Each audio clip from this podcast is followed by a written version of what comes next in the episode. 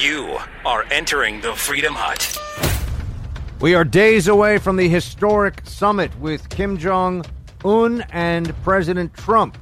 What can we expect will happen, and what should we be looking for? Also, uh, a another look at whether Russia should be included once again in the G7, and some fresh pardons that Trump is considering. What will we make of that, and what is the left going to say if he keeps on making the right moves there? That and more coming up. This, this is the Buck Sexton Show, where the mission, Your mission is to decode what really matters with actionable intelligence. One small step. Make, make no mistake. America great. You're a great American again. The Buck Sexton Show begins former CIA analyst, Former member of the NYPD. Buck Sexton. It is Buck Sexton. now. Welcome to the Buck Sexton Show. We are here on Friday together. Thank you so much for being here. Great to uh, have a chance to chat with you. Uh, it is a it is a Friday, so 844 900 2825 844 900 Buck. Uh, I have to say, I, I really like. I really like the, uh, the the Trump approach so far on pardons. I've been discussing this with you all for a while, but I think that the president understands that it's yet again one of these opportunities where he has the chance to clarify. He has the chance to show that no matter what action he takes, there are people with platforms in the media who will try to tear him down for it. Trump can pardon people that the left has been raging about their incarceration for years. Trump can do very clear outreach to uh, minority groups or whatever it may be. They will try to tear him down for it. And I, I saw today there's the possibility of a, uh, well, here we, have the president talking about it. Play clip seven. There will be more pardons. Uh, I thought Alice yesterday was beautiful. I thought Jack Johnson, which was recommended by Sylvester Stallone and some great boxers. I'm thinking about somebody that you all know very well, and he went through a lot, and he wasn't very popular then. He certainly, his memory is very popular now. I'm thinking about Muhammad Ali. Muhammad Ali may in fact be the next the next pardon. Now it would be a posthumous pardon. Uh, it would be obviously after uh, Muhammad Ali's passed away, and there is also the fact that he is covered under, I believe, a larger uh, amnesty. He didn't register for selective service, and so, i- i- but it's a gesture. Now, people could say that the gesture is I don't know. Some will say that it's the right thing to do. Others will say it's an empty gesture. But notice how the battle lines here are drawn specifically by those who like Trump and those who don't like Trump. The battle lines will not be about whether this was something that at a previous point in time the left would have said, you know what? It's, uh, it's something that needs to happen, something that needs to get done. So he shows us once once again that this is all about opposing Trump no matter what the cost, no matter what the issue. And on pardon specifically, it is a way to remind all of us that what we've been told for the last year over the Russia Trump collusion situation, what we've been told for the last year is that the FBI is infallible. Okay, I, I, I'm I overstate. The FBI is largely beyond reproach. The media the media will trash cops, but FBI leadership in D.C., they deserve nothing but the utmost respect. Total patriots like James Comey. Although let's remember that when that IG report comes out, uh, above blame and above reproach, um, the IG report is going to, I think, put many large holes in that notion. But they've been relying on Trump is undermining our institutions. He's undermining our institutions. And that's also part of the drumbeat of those institutions have functions. Those functions re- result in uh, decisions, and, and those decisions must be respected. right? That the process gives us an outcome, and the outcome is something that we have to accept. So whether they decide to indict Hillary or not, it's that's the way it is, right? Because they have the right. We shouldn't think about whether this is just, whether it's politicized, whether there were other indicators here, other things that should be brought into our consideration of the issue. The process is all we need to know. With pardons, though, all of a sudden you hear them say, "Whoa, whoa he, Trump shouldn't. You know, he can't do that." Well, yeah, he can do that, and he is doing it. And this is yet another moment where you see that the executive as emperor that was went into overdrive under the Obama administration. And people like me, on record, all conservatives that I know who do this for a living, were saying, you know, guys, y- y- this stuff with the executive orders and with the. Remember, Obama would say things out loud like, you know, and I've got to put on a phone. And, and he would say that he was going to go around Congress. And the left would cheer for this. Right? The left would cheer. They would say, oh my gosh, you know, he's not going to allow obstruction to stand in the way. Well, that's actually the function of that's actually the function of those different bodies, right? That's the the purpose of Congress is to make decisions about whether or not Congress is going to pass certain laws. It's not to say, "Hey, hey president, what law should we pass?" Oh, cool, that law? Sign me up. That's not the way it's supposed to go.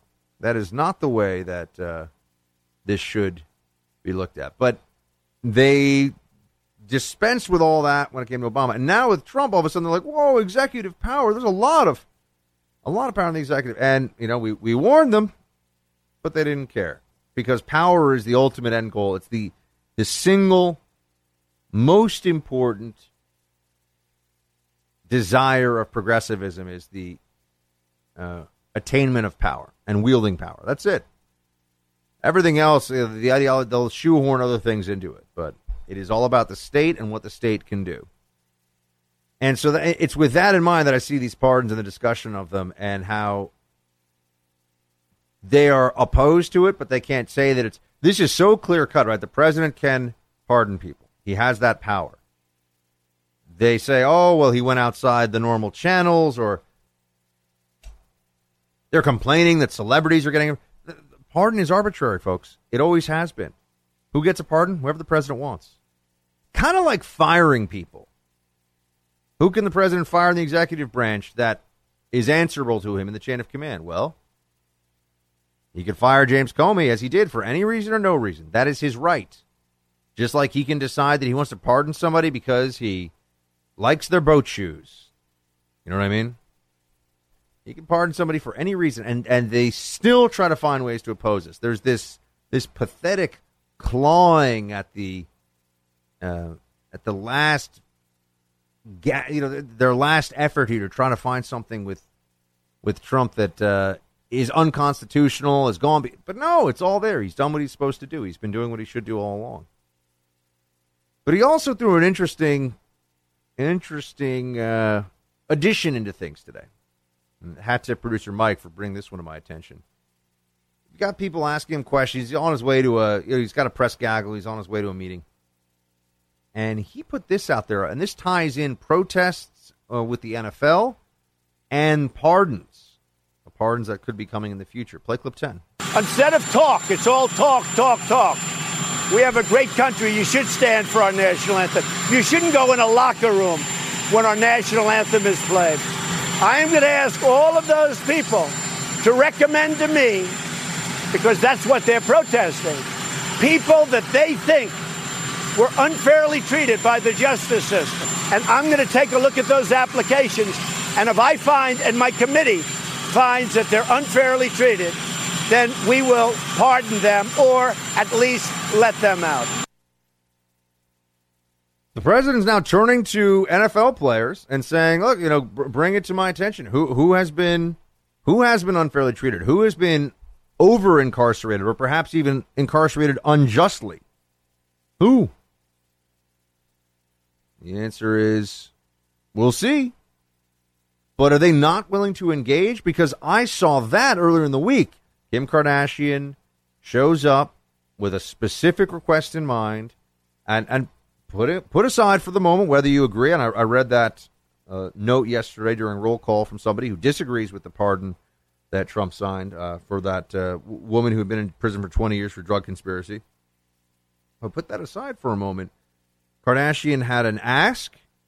She's a citizen. She's petitioning her government. She's going to talk, to, and it's at least it's a request for clemency, right? It's not a request for some green energy boondoggle or you know, throw more funds my way, courtesy of the taxpayer, and we'll call it something else, stimulus or something. So they were willing to criticize that. They won't even make the allowance there of, hey, we're against him on most stuff, but on this we'll finally we'll finally stop.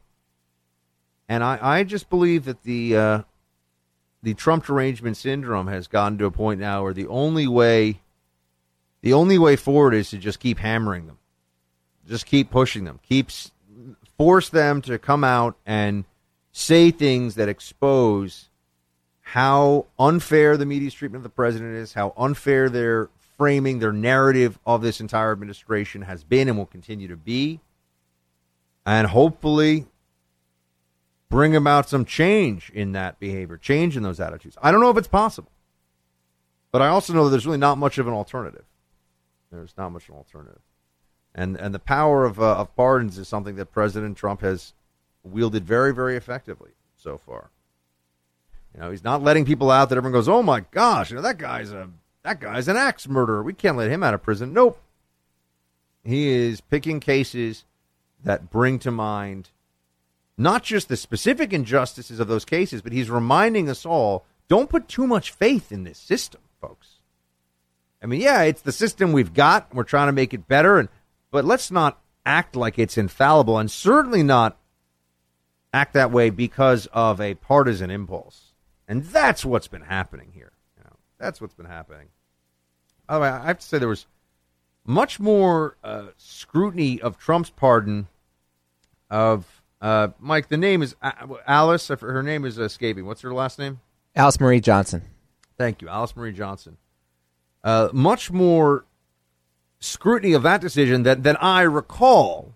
Okay, this is my recollection of when Obama commuted the sentence of Oscar Lopez Rivera, who was had blood on his hands, was a terrorist, a, a, a, a Puerto Rican separatist terrorist. So I think that uh, the president's doing the right things here. I think that he's showing us all what's really going on. Um, it is Friday, so you know what? And, and I've been working some movie quotes into the show earlier in the week, so John pulled this all together for us. Action movie quote Friday. Hit it.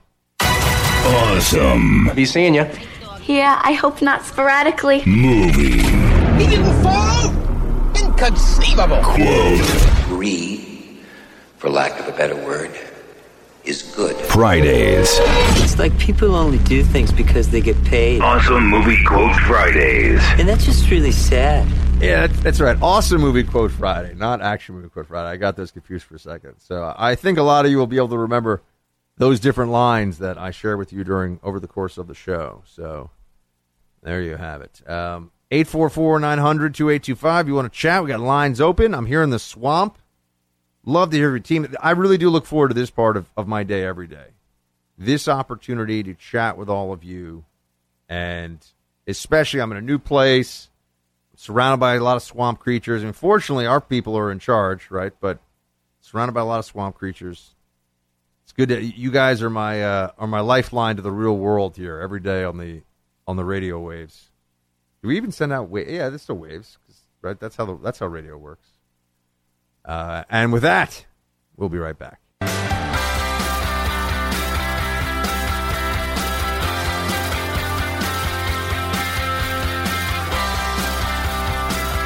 Where, oh, where is Melania Trump? She was last seen in public on May 10th. That was 18 days ago. One thing that the president and the White House have been quite quiet about is Melania Trump and her status. There's been a lot of questions about her surgery, her time at Walter Reed, and now her uh, invisibility. The last time we caught a glimpse of her was on May 10th, uh, 24 days, more than three weeks. One thing we did not see was First Lady Melania Trump. The First Lady has not been seen in public for 25 days. 26 days without being in the public eye. She's doing stuff in the White House. Isn't there a picture? She didn't go to Camp David with the right, president this weekend, weekend right, right. and he took some of his children and not his young son. You know, where's the picture? David Frum, who's the uh, Atlantic senior editor, theorized last week in a tweet um, basically saying uh, that President Trump could have possibly beaten his wife and covered it up. The tweet says, suppose President Trump punched the First Lady in the White House, then ordered the Secret Service to conceal the assault. A lot of questions being asked about something that there shouldn't be any question over. First Lady had to have a kidney procedure. She had to have surgery. This has been known. It's been known all along. But you will also note that in that series that we played for you of, of questions, there there's meant to be a kind of yeah, maybe there's something sinister going on here vibe to it all. There there's there's supposed to be a well, you know, maybe something's being covered up or we're not being told something because otherwise how is this even a story? How is this even something that anyone needs to ask about? Well, I can tell you that when you dig into this a little more, you find, and Trump respond. I mean, Trump wrote about this. He wrote that the, the fake news media has been so unfair and vicious to my wife and our great first lady Melania. During her recovery from surgery, they reported everything from near death to facelift to left the White House for New York or Virginia to abuse. All fake. She's doing really well. Now, of course, the peddlers of fake news came out and said, that's not true. The media, you know, they always think the media means them. That's a tough thing to speak for the media. Uh, but you had uh, the New York Times and uh, hat tip Bre Payton of the Federalists who pulled all these together. So New York Times implied the timing of Melania's kidney surgery was suspect.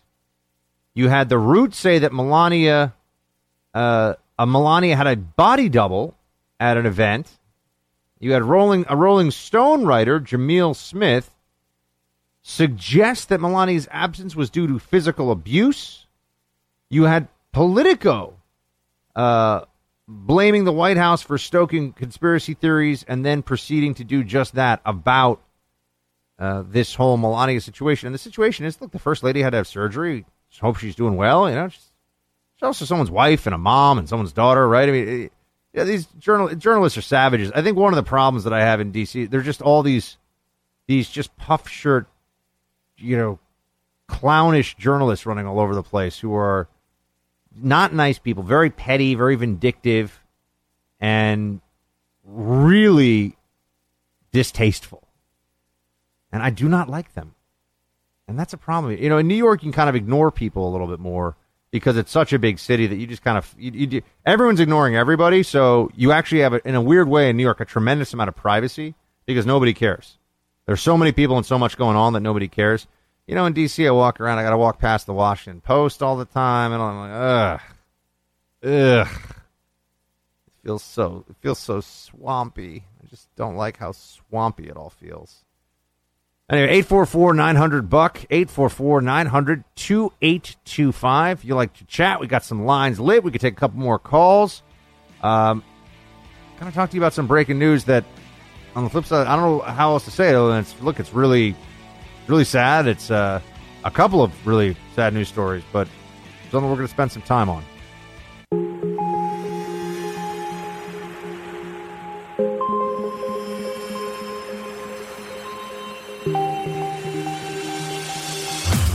He's holding the line for America. Buck Sexton is back.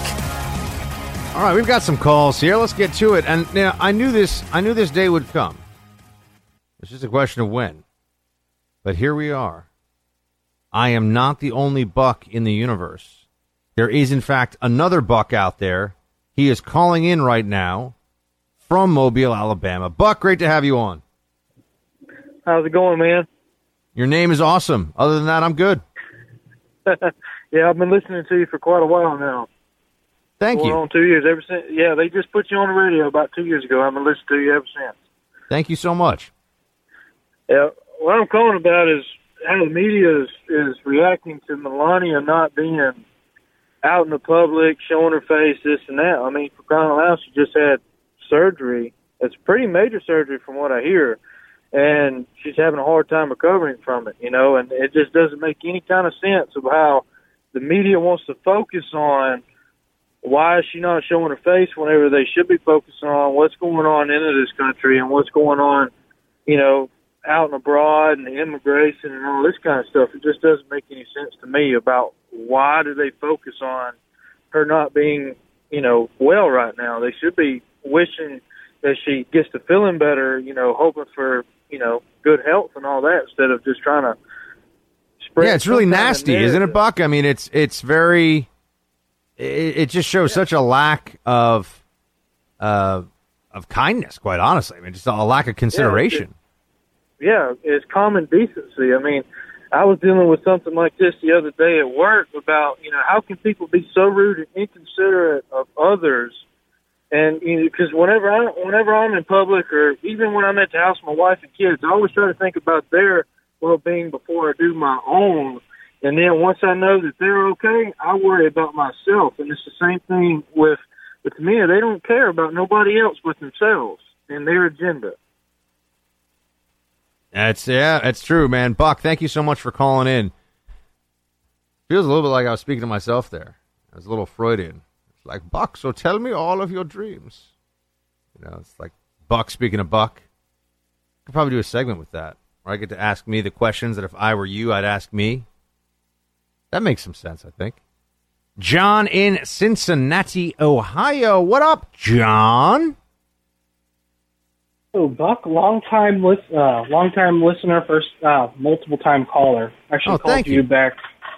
Called you back while you were on the Blaze, and been listening to you uh, Saturdays uh, since you were on Saturdays. Yes, well, thank you so much. To help pass the time. Um, I got a movie quote for you. All right, well, let's. Jim. Uh, oh, okay. Well, Jim, since you are my guest and I am your host, what is your pleasure? What do you like to do? Oh, I don't know. Play chess. Screw. Well, let's play chess. Hmm. I got nothing. What is that Blazing one? Saddles, one of the most awesome movies ever. I'm going to tell you something, uh, Jan- uh, John, and I, it's just between you and me, okay? I don't want you to judge me. I don't want anyone else to know this. I've never seen Blazing Saddles. I know. Producer Mike it Okay, looked like he like he just had an aneurysm. radio it. show without knowing it. Oh wait, you haven't seen it either? Oh, that's what. Wow. No, we I just both. Yeah, it's it's one of the best movies of all time. I've probably been watching it off and on since I was like five. I have to tell you, you know, I slowly understanding the jokes as I grow up. I feel like there aren't that many. There are very few movies for me that are funny when I was a kid that I still think are funny when I'm older. Uh, Ghostbusters falls in that category, but if you say Blazing Saddles is also in that category, I will certainly uh, I'll certainly give it a give it a watch. Um, so thank you very much, John, for being a listener, for calling in. I appreciate it, and uh, like hearing from you. Um, yeah, what's uh? I was trying to think of my favorite western. I'm not that well. I want to see the Hostiles movie that came out. It didn't last that long. People told me it was very good, like a little bleak, a little intense, but it was very well made, and it didn't do the whole. I mean, I just this thing of like, you know, like everyone's every society's got their problems, right? But you notice this trend of like the you know Na- Native Americans are either you know they're they're like all the all the good guys in more cont- in contemporary movies. I know they used to be all the bad guys, right? But now it's all the good guys, and, I'm always like, eh, why do we have to politicize everything? Uh, apparently, in Hostiles, you got you know uh, you know U.S. cavalry doing some bad things. You got native tribes doing some bad things. It's like like the way it was, like the world. But I want to see that one. I mean, Tombstone's my favorite western, but it also is kind of an action movie. But the the bottom line is that it's really Tombstone. I feel like I'm kind of stalling because I don't even want to have to dive into our next topic because it's a it's it's a bummer. But I want to share some thoughts with you about um, two two pieces of news that came in today. Uh, one has to do with uh, the uh, suicide of Anthony Bourdain, which you know that when people say it's a shock, I think suicide of someone you don't know is always a shock. Because how, how could you? But occasionally there'll be some precursors. You know, somebody will have been, in, you know, maybe institutionalized or have terrible bouts of depression, and that will be publicized. You'll have some idea.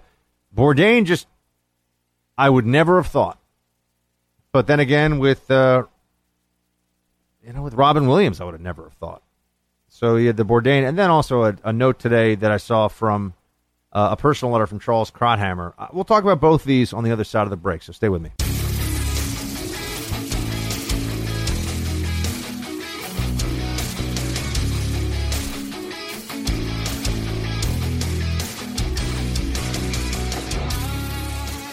So Anthony Bourdain uh, is dead, an apparent suicide, and I'll deal, we'll deal with this story. Then we have another very sad story um, talk about today. Another media figure.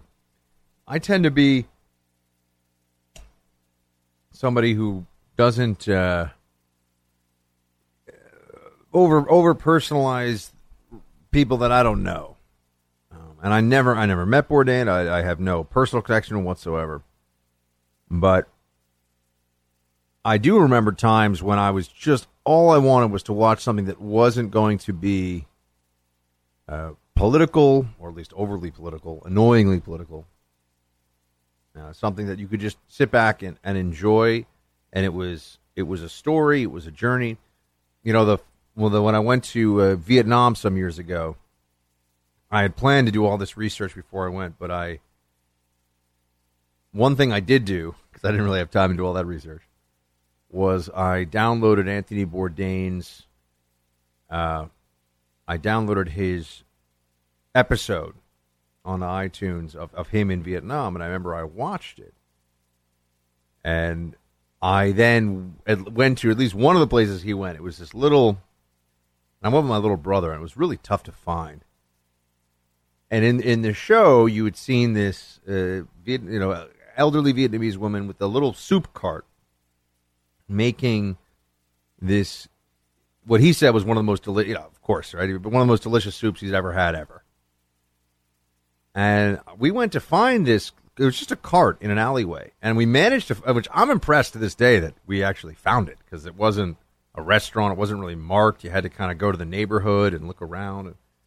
It wasn't an easy thing, and we got there. It was my little brother, and what was clear to me was that they had done a little bit of staging for the episode before, uh, before they actually filmed it. Because when we got there, there was around this cart, this in this whole alleyway, there's just trash and dogs wandering everywhere, and like little kind of rickety-looking tiny plastic chairs for people to sit in. So it was a little like almost like a trash dump, is what it really looked like. But there was the cart. We went, we had the soup, and you know what? The soup was incredible. And I only had it and only knew about it because of uh, Bourdain's show. So it's just, you know, I bring that up because for me, it's an example of how people you don't know through their through their work, through their uh, their craft, their art, their creative endeavors can can affect your life. And some of my my favorite moments all time of doing this media thing, which I never sought out to do and was not my plan, and it just kind of happened. Or when people tell me that you know they, uh, when they were undergoing chemo, they listened to the Battle of Lepanto over and over, and it gave them comfort. Or just, which is a, a, story that one of my beloved members of Team Buck told uh, or sent to me some some years ago. You know, that stuff really that can really matter. Can really help people. And so Bourdain is one of those rare individuals who uh, m- really changed my thinking about a whole area of life, which is food and cooking in the culinary world. I read Kitchen Confidential long, I mean, a long, long, long time ago. I want to say maybe I was in college. Mm, yeah, I think I was in college. And if you haven't read it, by the way, it's a great book. It's very, very readable. It's a really, uh, really, it's a fun read but he also learned some things about it, and he has a, he had a very good storytelling voice, and clearly was was incredibly successful. And I think it's just hard for us to process that somebody who comes across that way. And I know I know that mental illness is something that people often hide very well, hide for very long periods of time, uh, or you know, when I mean mental illness, severe depression, alcoholism. But when someone's whole job is to find joy and adventure and spread that to other people, it's just hard to imagine the the darkness that they carry with themselves. It's it's hard to it's hard to imagine, really is. So that part of it I found, and I know that this week also you had Kate Spade. I wasn't familiar with with her at all except through the name from her massive, uh, a, massive clothing brand, and uh, then you had one more bit, in, and I'm just going to bring it in here, even though I could talk about it longer because I, you know, it's a Friday, and I, I don't. I am always wary of bringing us down before the weekend, although sometimes it's just the, the nature of this business. But this letter that was put out, it's just uh, heartbreaking from uh, Charles Krauthammer, who has, I'm sure all of you are familiar with his work. Regular on Brett, Ban- uh, Bret Baier's panel on Fox News, one of the most prolific conservative columnists, if not the most prolific conservative columnist of the last 30 or 40 years. And from everyone that I ever heard who interacted with the guy, and, and I know a lot of people that work at and have worked at Fox, was top to bottom in every way a class act and a, a, a really kind person. And that's for, for people who are prominent in national media discussions. I'll be honest, it's really in short supply these days. People are people are nasty. And one thing that I find that is troubling is that those who are in you know those who are consumers of media, those who you know watch certain shows, listen to certain shows, I'm always amazed. I'm like you, the, the choice we made that they'll listen to some. They won't listen to somebody who's kind and who's brilliant. Although Charles was very, very successful, but there are other people I know of who I feel like have never really gotten their due, and are really good people on top of that. But they will listen to people who are jerks, who are nasty, who are debasing, who. And Charles was just the antithesis of that in all of his work. Again, I can only evaluate him professionally. I, I never, uh, I never met Charles. Uh, but he wrote in this letter that he has weeks to live after a very long battle with cancer, in which he had a large tumor removed from his abdomen. And here, here's another time when uh, it feels like there is there is a loss that even for those of us like me who never met Charles Krauthammer, uh, the loss will be will be made real for us because his was a voice that I think was was truly valuable in the national conversation about all kinds of things. I never once saw him, and I watched. I've watched Bret Baier's show. I mean, I can't even count. I can't even begin to estimate the number of times. I never once saw him uh, be belittle people or belittle anyone, be nasty, be snide, be uh, undermining, be and it feels to me like that's actually just the direction of media now. It's all like Twitter burns and nastiness and people acting in the worst spot, acting in ways they would never do in person. But the truth is, most most like journalists uh, out there who are constantly walking around talking about how they're speaking truth to power are kind of cowards. In person, they have very very little personal courage uh, on display from and I don't just mean like taking risks to their own personal safety. I just mean they don't do things that are risky for them. They do what is best for them all the time, and then pretend to be taking risks. But but Charles was a really important voice in the uh, in the conversation, and and it's it's just very sad. It's very sad for his family, and I know for a lot of my friends over at Fox who know Charles and worked with him for years and years. It's I don't know what else to say, folks. It's been a rough been a rough week for news stories of uh, of beloved figures who have had a major impact uh, on a lot of lives around the world, and you know, two suicides and a and a losing battle against cancer. I, it's tough. You know, I'm I'm just gonna I want to leave it there for now. I, I can't spend much more time on it because it's to bring me down too, and and I am cognizant of uh, you spending your time with me here, and I don't want us to I don't want us to get too down. But I had to note and uh, you know, prayers to the families of uh, Bourdain and and, and well, Krauthammer's still with us. And look, I don't want to be naive or anything, but you know, he said he's losing his battle. He only has weeks to live, you, you, but you never know.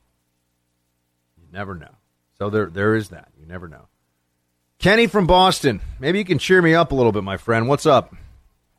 Yes, let's hope for a miracle cure for uh, Charles Krauthammer. I always loved him. Um, and I, I never knew that he was actually uh, quadriplegic and he was in the um you know he was in a wheelchair i watched him so many times and i said well he always sits so uh, erect i never figured it out you know and he was uh he was really uh good all the time and uh So I, I don't know. I can say this, you know, Kenny. I don't know anybody else at that level of the punditry game who I've never seen step out of line with anybody or act like a jerk. I mean, in the way that he, you know, to, to be at the absolute peak, the absolute top, and never get nasty was pretty amazing.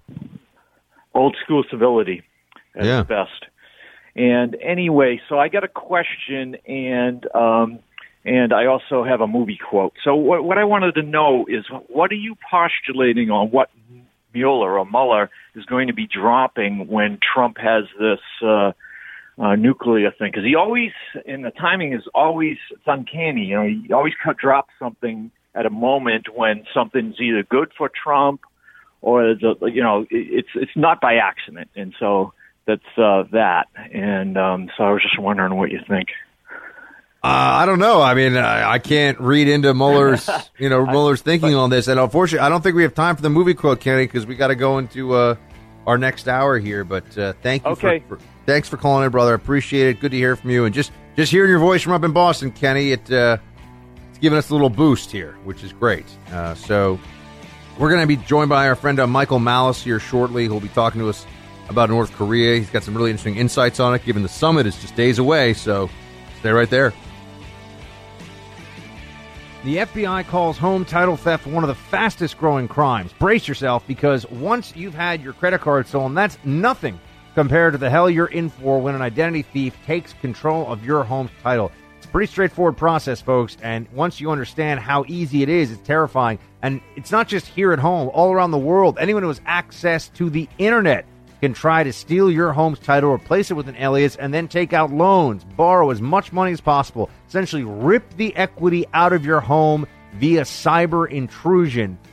The programs that you have, like insurance and uh, identity theft, do not protect you. You need Home Title Lock. For just pennies a day, Home Title Lock protects my most valuable asset, my home. Register now for a free analysis and discover if your home's title has been compromised. That's a $60 value free. Visit HomeTitleLock.com. That's HomeTitleLock.com for a free analysis.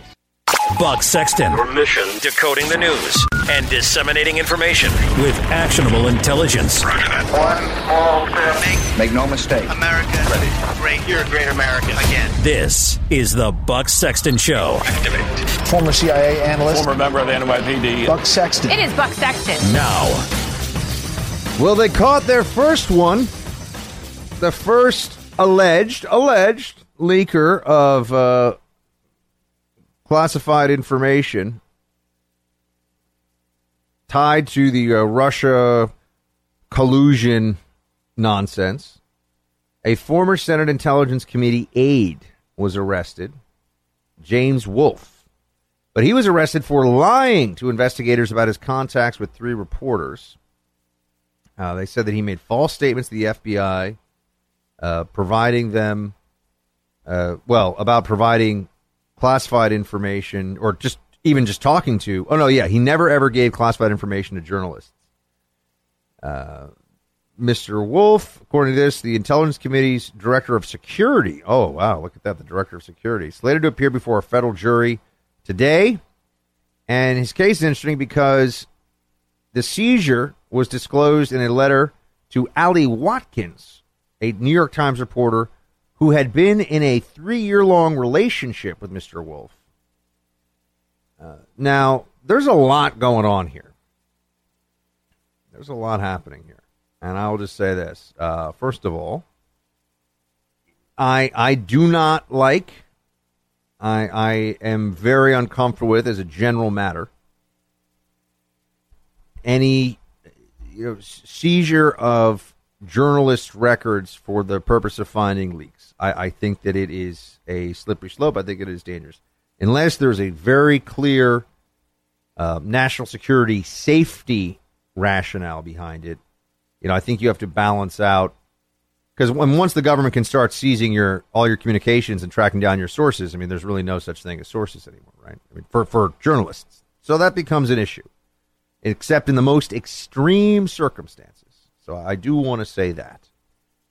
I will also say that one of the problems that the media has here is that they had a a moderated response, a a, a kind of muted response, shall we say, to the fact that the Obama administration uh, used the Espionage Act more than every administration before combined, listed James Rosen of Fox News as an unindicted co conspirator in one leak case, and that Obama was the worst, the worst president when it came to press freedom since at least Woodrow Wilson, who was really bad.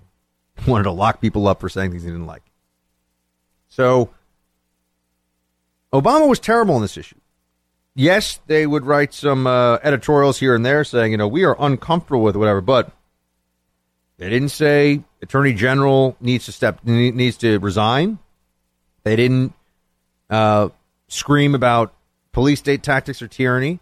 And because they allowed Obama largely to get away with it without any political consequences, which is true, and it was really the fault of the DOJ and the federal government. It wasn't really Obama's fault that this happened, even though it would have gone directly up to Holder, his attorney general, and Holder would have signed off on it.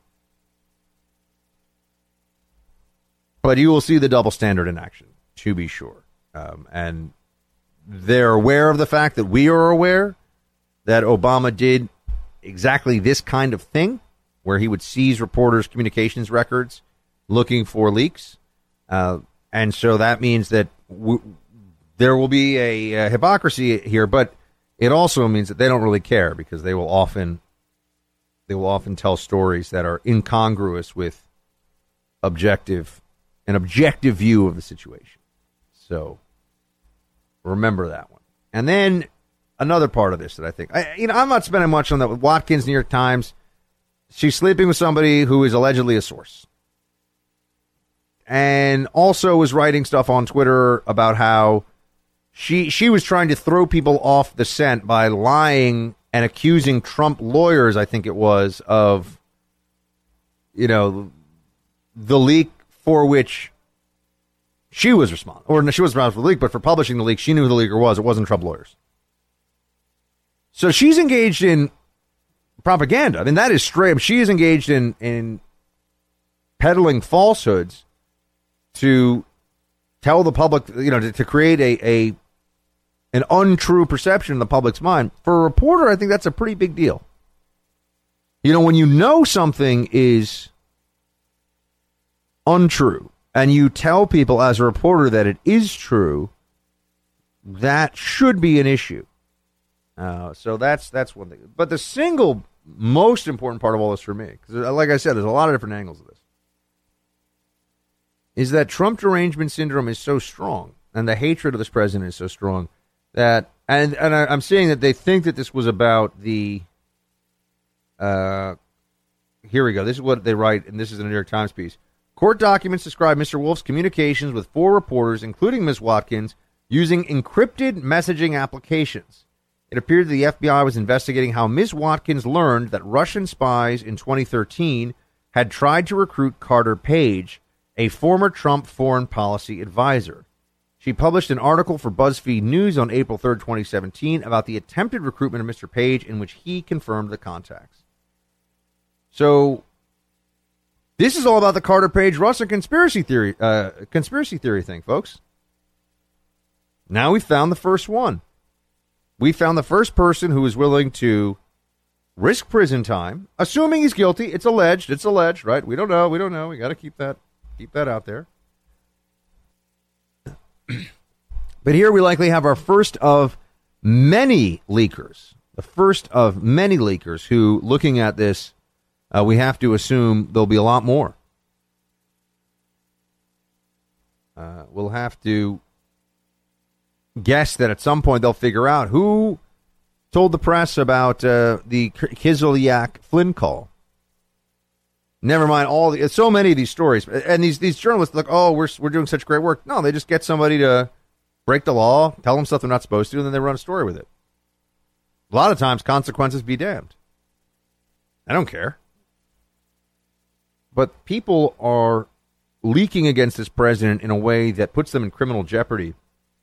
That just shows you the depth of the hatred, and it shows you also how committed some of these deep staters really are to the notion of stopping this Trump presidency. They'll risk going to prison. Some of them are going to go to prison over this. Was it worth it? Was it worth uh, running a story in BuzzFeed? You know, being the source for the story in BuzzFeed that uh, put it out there that Carter Page, who is is harmless by virtue of nothing else but his ineptitude. Carter Page was going to be recruited by the uh, by Russia. You know, I, I really think that uh, people are going to have a lot of regrets about this. But Jeff Sessions, that's right, and the DOJ, they're on it. They're going to find more people, and we are going to find some swamp figures that I think you've heard of before involved in this. Mark my words. I would take some guesses right now, but that might be a little unfair. But they're names you've heard before on this show. Let's talk about North Korea coming up here in just a moment. Hey, it's the jungle out there, right? You got to make sure that you do everything you can to have the best information possible on hand when you are bringing new employees into your company, when you're thinking about renting out a property that you own or engaged in other business to business transactions. That's where Global Verification Network becomes so important to you because they are a veteran owned small business that specializes in risk mitigation and background investigations. They're headquartered in Chicago. They work with startups all the way up to Fortune 100 companies. So, no matter how big your business or small your business, if you have any need of background investigations and vetting, you should really call the folks at Global Verification Network. 877 695 1179. That's 877 695 1179. Or go to mygvn.com. That's mygvn.com for Global Verification Network.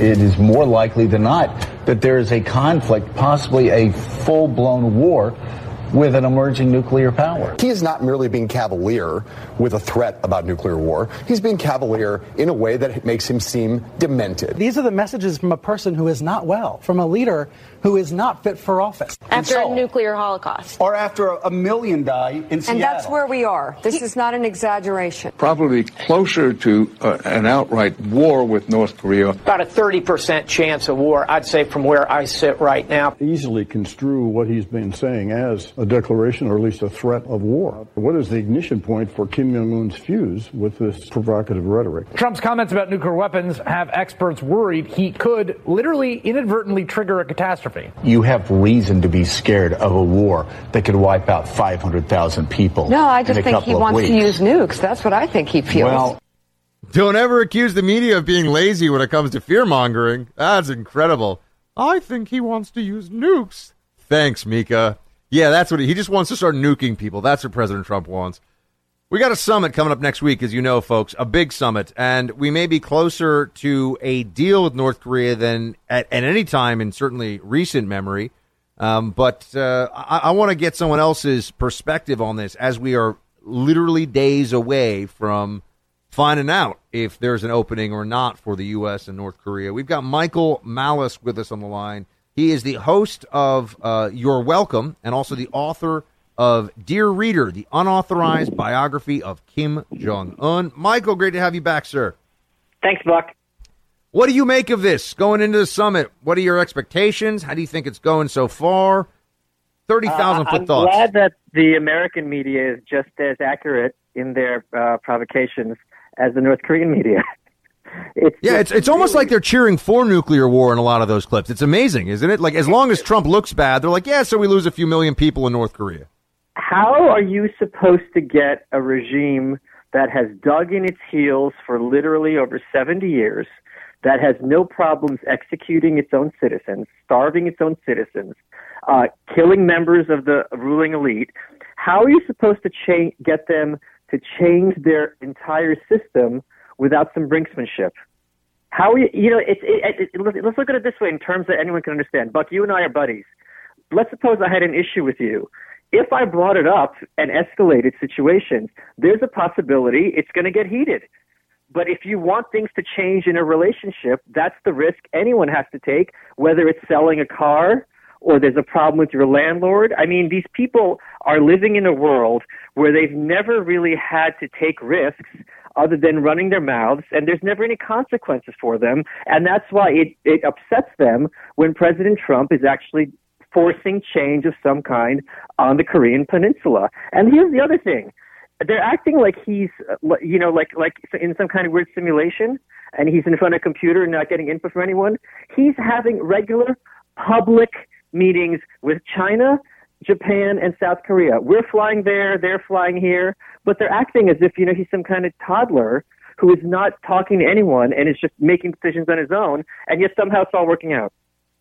It's astonishing to hear how many people who have no particular insight into the president's daily schedule, phone calls, uh, preparation, meetings with aides and, and officials around him who are saying he hasn't prepped enough. You're hearing that a lot. He hasn't prepped enough. What does it even mean, Michael? I mean, yeah, he doesn't speak Korean and he's not going to before the meeting. Like you could, it, it just seems to me like this is something that people say when they have nothing else to say, but they hate the president. Well, it's also the kind of thing where it's like, do they really think that as soon as the Singapore summit ends, President Trump's going to join Kim Jong Un on a flight to Pyongyang, and they personally are going to start taking apart this nuclear site? I mean, that that's not how it works. I mean, the preparation he's had by all accounts, a great deal of preparation. Uh, he's been, first of all, also he's been president for almost two years at this point. Do they expect only someone who's been a North Korean scholar to uh, engage with the North Korean regime? Do we really think that the Chinese President Xi and Prime Minister Abe from Japan didn't sit him down and say, these are the important points? Are they stupid too? I mean, this makes no sense on any level because, and here's why I wrote the book, and this is, you know, I'm glad you have me on on this issue. North Korea is a very, very complicated subject. No one denies this.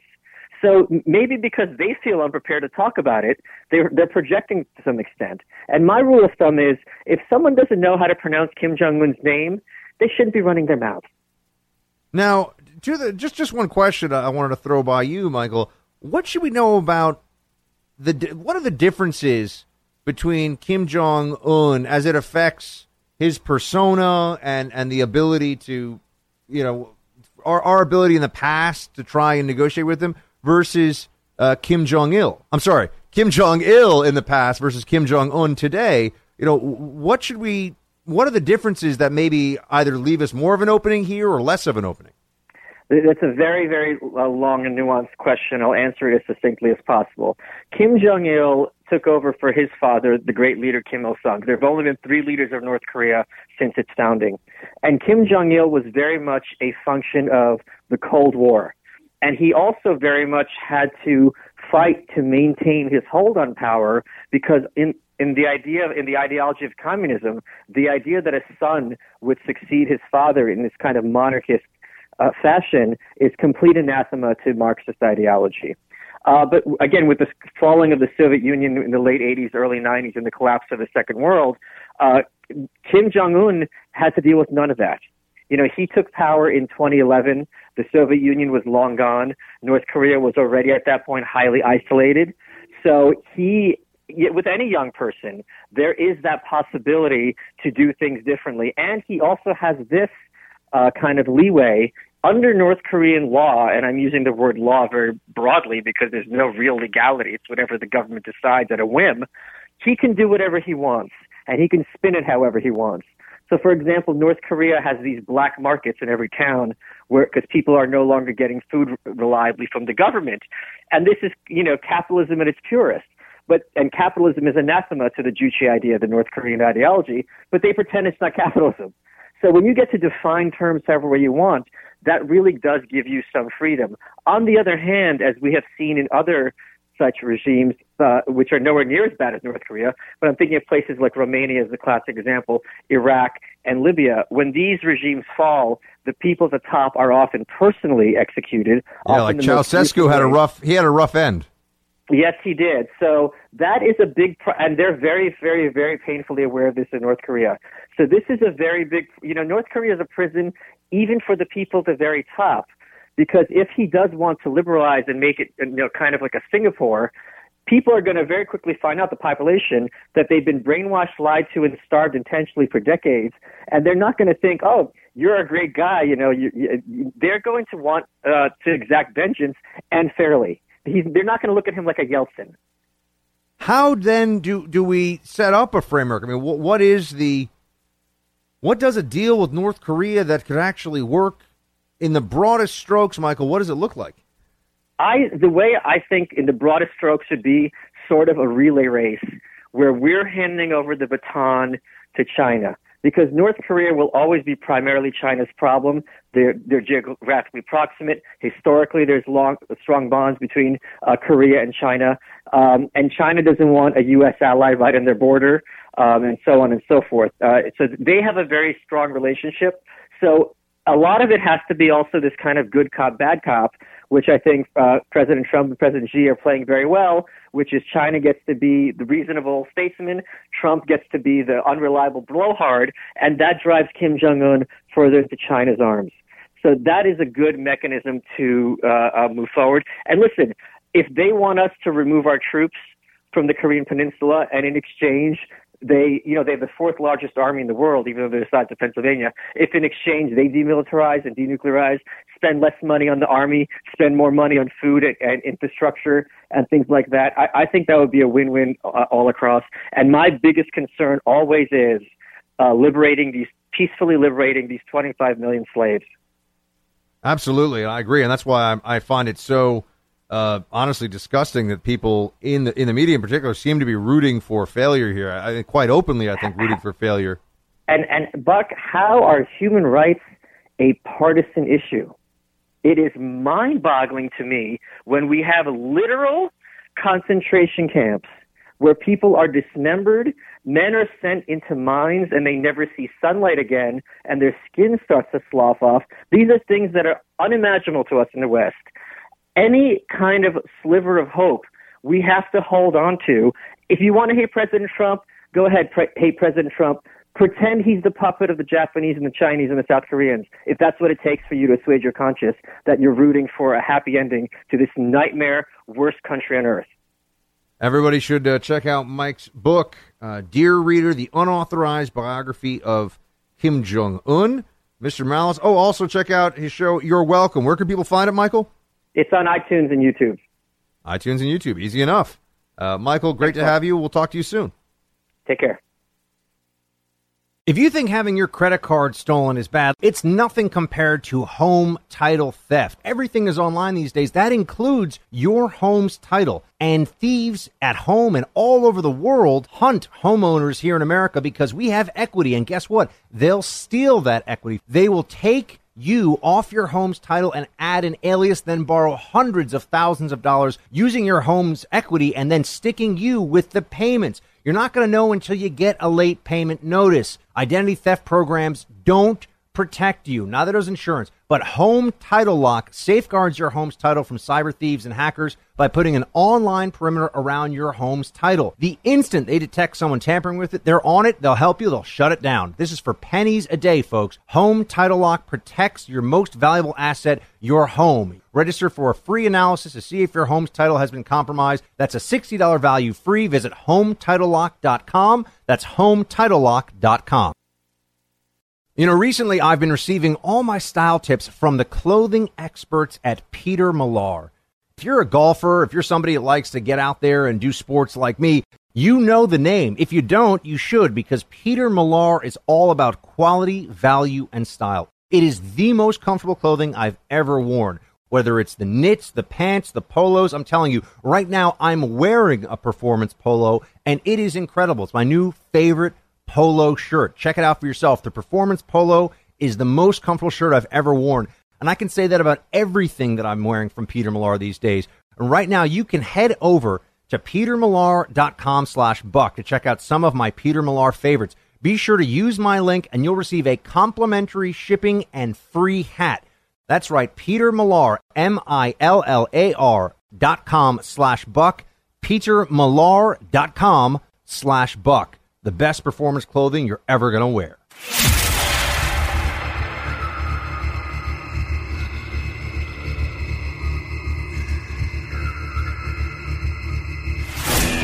He's back with you now because when it comes to the fight for truth, the buck never stops. I love our country. I have been Russia's worst nightmare. If Hillary got in, I think Putin is probably going, man, I wish Hillary won because you see what I do. But with that being said, Russia should be in this meeting. Why are we having a meeting without Russia being in the meeting? And I would recommend, and it's up to them, but Russia should be in the meeting. It should be a part of it. Oh my, they're very uh, upset at Trump about this, or I should say, they're using this as a as a means to uh, try and further create this narrative of, you know, Trump is in Russia's pocket. Uh, Russia has something on Trump. I mean, you keep hearing this stuff. I'm like, what? What are they talking about? You mean that the Trump who is willing to do things that even Obama would not do, like give anti-tank missiles, javelin anti-tank missiles, and and uh, sniper rifles to the Ukrainian military so they can fight against Russian separatists or Russian-backed separatists. That that in the pocket, Trump. It's amazing how much the the shift has occurred. It used to be uh, pretty clear. Most folks had an understanding of the fact that if you you know there's certain countries that you can try and just isolate and cut off. And for example, we've tried that with North Korea, although we've had limited success because cutting off an entire country from the rest of the world and preventing it from being a problem is a lot easier said than done. But you know, we try that to some extent with Iran. Russia is too big to ignore. And the purpose of the sanctions that have put, put, uh, been put in place, stretching back to Russia's annexation of Crimea in 2014, is to get a change in Russian behavior. Uh, the additional sanctions that have to do with the election interference is also supposed to be a change in Russian behavior, although I would note how are the Russians, I'm just playing devil's advocate here for a second. How are the Russians exactly supposed to get the election interference related sanctions turned off?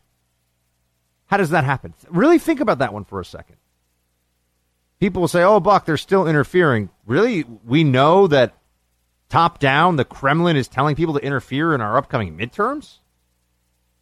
We you know we, we might have seen some preparation somewhere. There could be some you know intelligence collection that leads us to believe that they want to do that but we have sanctions in place against them for the election interference before and i would just note that it doesn't seem to me like that's an easy thing for them even if they wanted to uh, to turn around. Because all it takes is some russian hackers or some skilled russian you know cyber warriors of one kind or another decide that they're going to engage in some kind of hack of the election, that they are going to make our lives more difficult uh, come election time. And it could very easily be blamed on Russia because the media has created this environment where Russia is somehow a much bigger concern for us than China.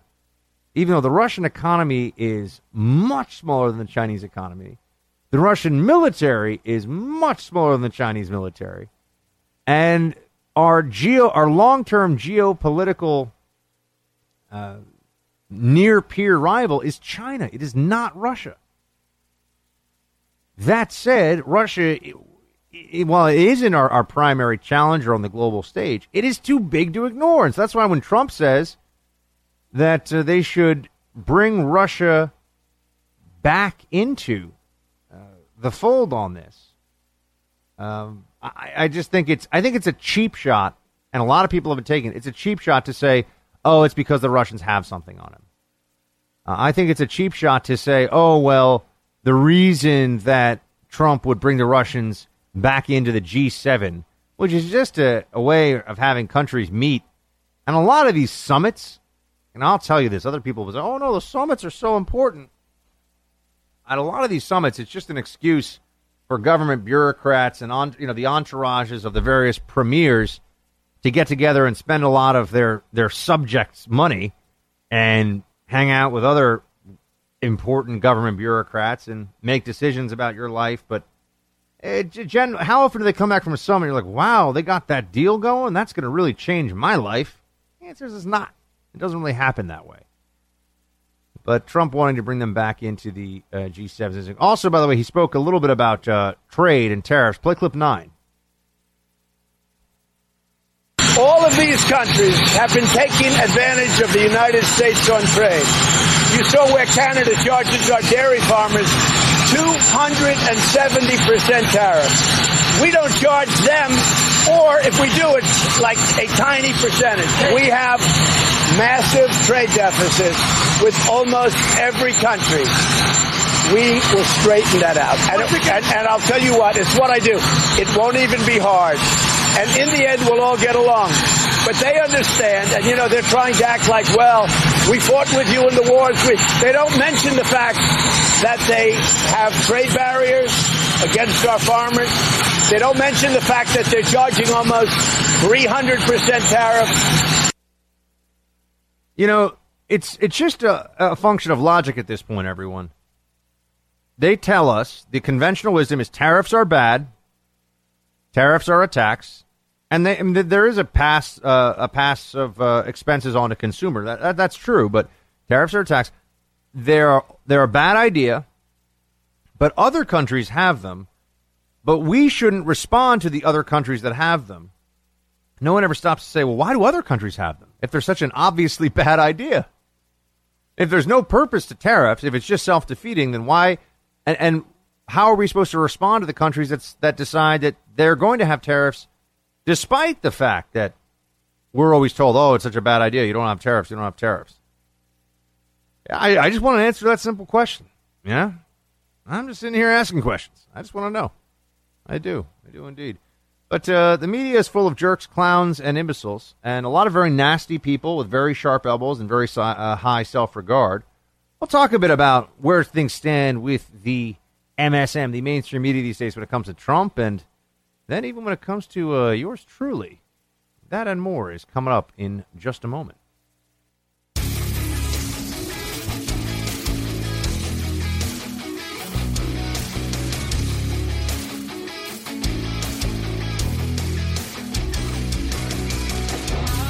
That he hadn't been really preparing for the summit with Kim Jong Un, and then he defended that by saying uh, to reporters as he was leaving the White House earlier today, "Well, I've been preparing for this all my life." Of course, Wolf, as we know, before Donald Trump became president of the United States, he was in the real estate business, so it's difficult to imagine how much preparation he was uh, doing uh, during his real estate days uh, for pulling off some kind of agreement that would denuclearize North Korea.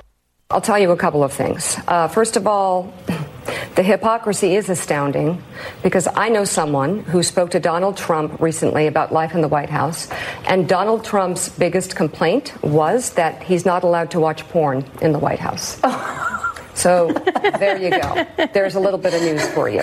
He's upset that he can't watch porn in the White House. Um, I bet they have those, you know, one nine hundred numbers blocked too, which must be a disappointment. Um, I'm not really sure, but that's it. Just sort of flies in the face of all of this. Journalists, everybody. There you go. Couple, couple of couple of big J journalists letting loose on air there. Uh, Acosta from CNN, among among the worst offenders of the pseudo journalists out there. And uh, by the way, I love that we're just bringing the facts. Like, yeah, they all sit around, they get to ask some questions, and, and then they try to get some gossip from sources that'll tell them something at the White House. They they act like they're you know publishing the Pentagon Papers all the time, which is a whole other conversation as to whether that was a good idea or not.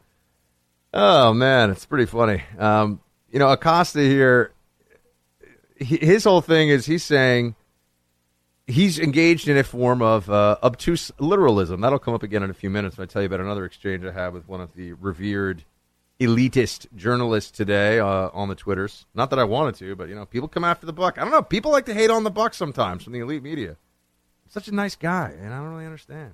And I really don't say like super inflammatory stuff. I probably should. Like if I just showed up every day and I was just like, the tyranny is here, like the deep state media is destroying the country, like every day, I feel like you know that has an audience for sure. Um, I mean, I do think that the deep state is dangerous; it's damaging the country, and I think the media has has essentially engaged in self immolation, at least when it comes to its credibility. But I try to put a little nuance into some things.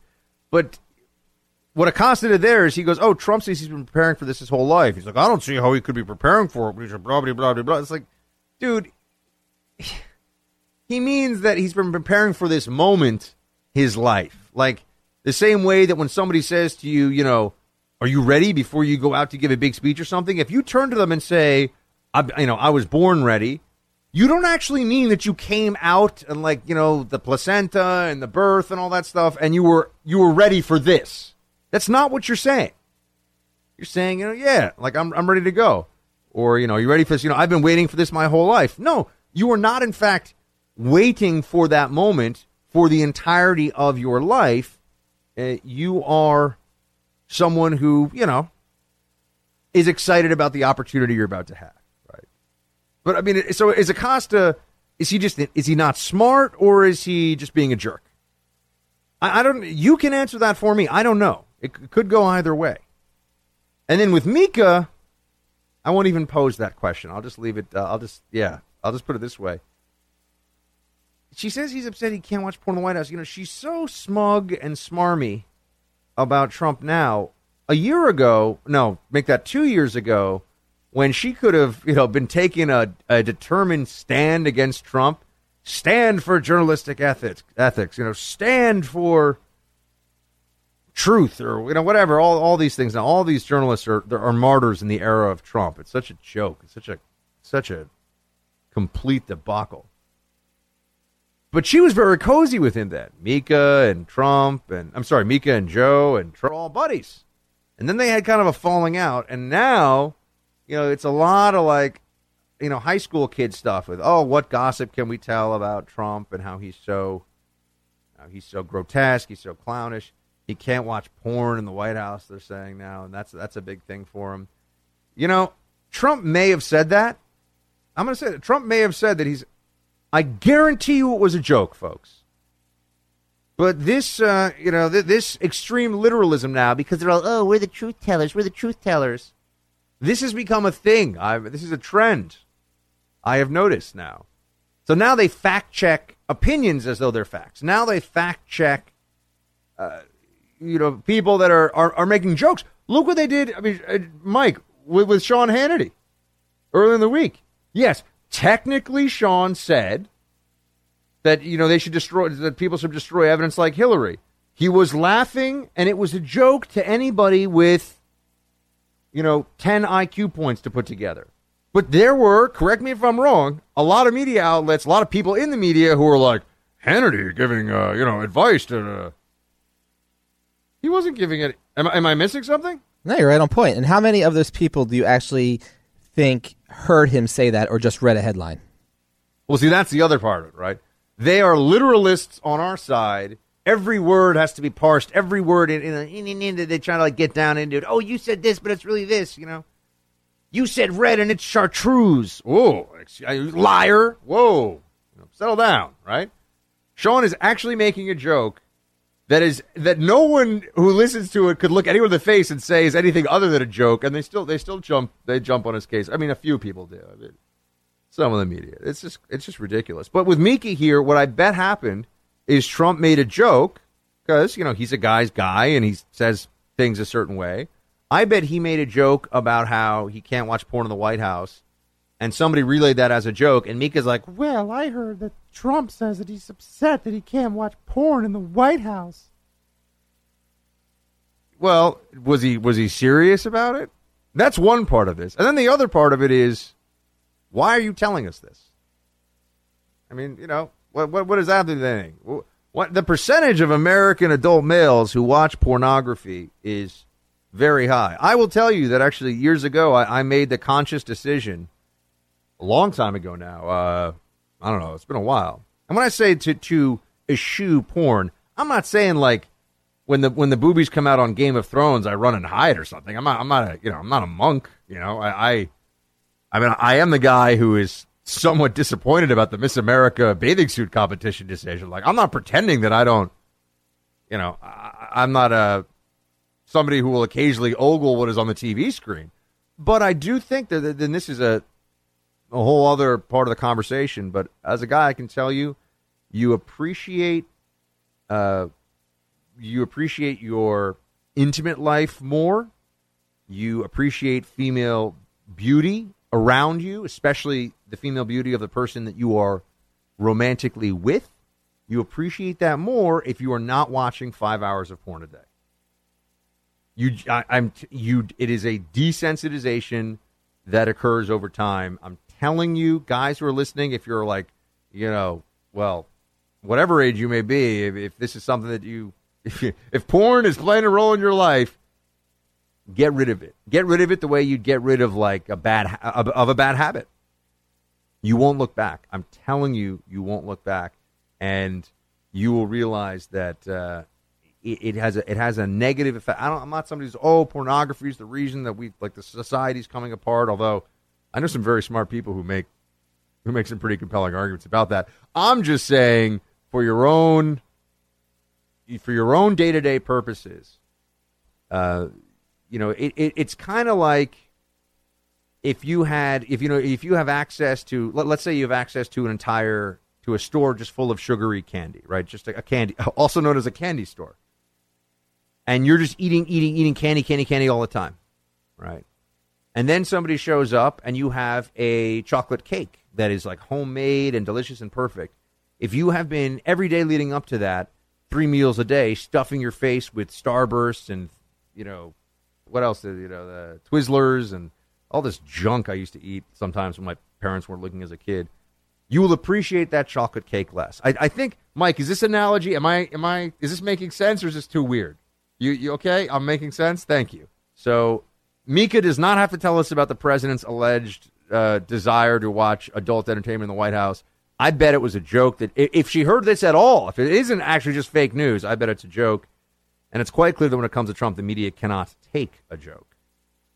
Speaking of which, uh, so I had a little bit of a little Twitter exchange. I know a lot of you aren't on Twitter, but I'll kind of explain to you how it went today. I mean, this is just the stuff when I say to myself, maybe I, I, I just want Twitter where I can talk to all of you.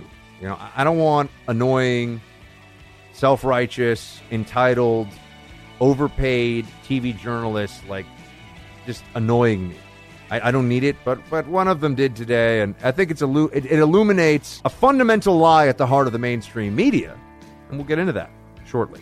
If you're looking for the most comfortable t-shirts, hoodies, sweatpants, polo shirts possible that also are representative of your values and support a great veteran-owned and operated company, you need to go check out my friends at Nine Line Apparel. Nine Line is a veteran-owned and operated patriotic lifestyle brand and it has all different kinds of designs. You go on their site, you'll see for yourself. They have uh, Second Amendment support designs, veterans, first responders, supporting the police, Blue Lives Matter. They've got all kinds of things. You should really go see for yourself. Men's and women's and kids stuff. I've been to their store. I've seen the gear. I wear their T-shirts and other things that they've uh, been able to create over the years. Their stuff is the best. Go check it out. Go to ninelineapparel.com. Coupon code BUCK20 for 20% off. That's 9lineapparel.com. Coupon code BUCK20. That's BUCK20 for 20% off your entire next order. Buck Sexton. Your mission decoding the news and disseminating information with actionable intelligence. One small step. Make, Make no mistake. America Ready. great. You're a great American again. This is the Buck Sexton Show. Activate. Former CIA analyst Former member of the NYPD. Buck Sexton. It is Buck Sexton. Now,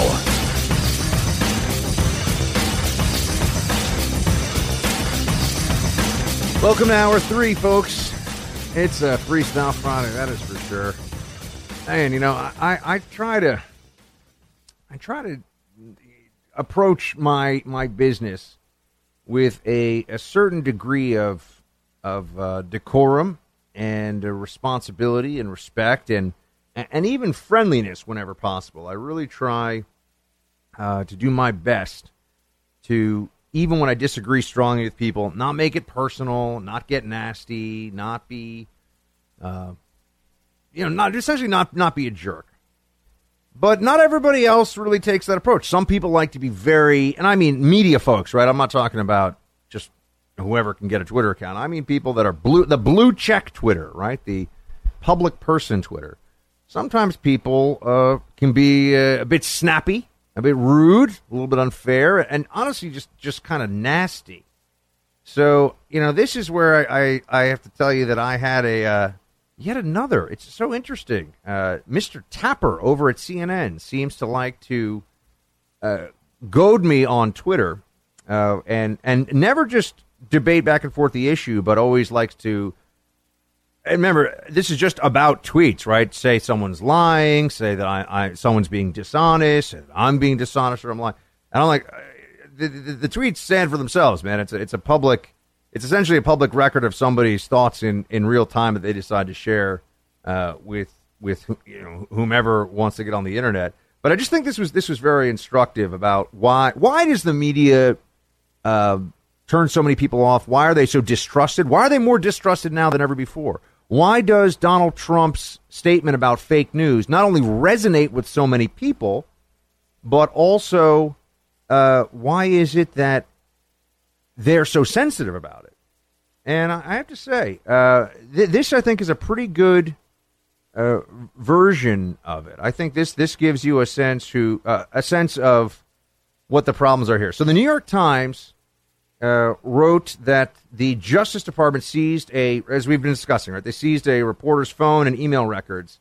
Its first known use of such an aggressive tactic under President Trump. And I just fired out to this. When Obama did this, the press was willing to overlook it. They made it okay for Obama because he was so perfect. Press won't overlook it now, but guess what? Too late.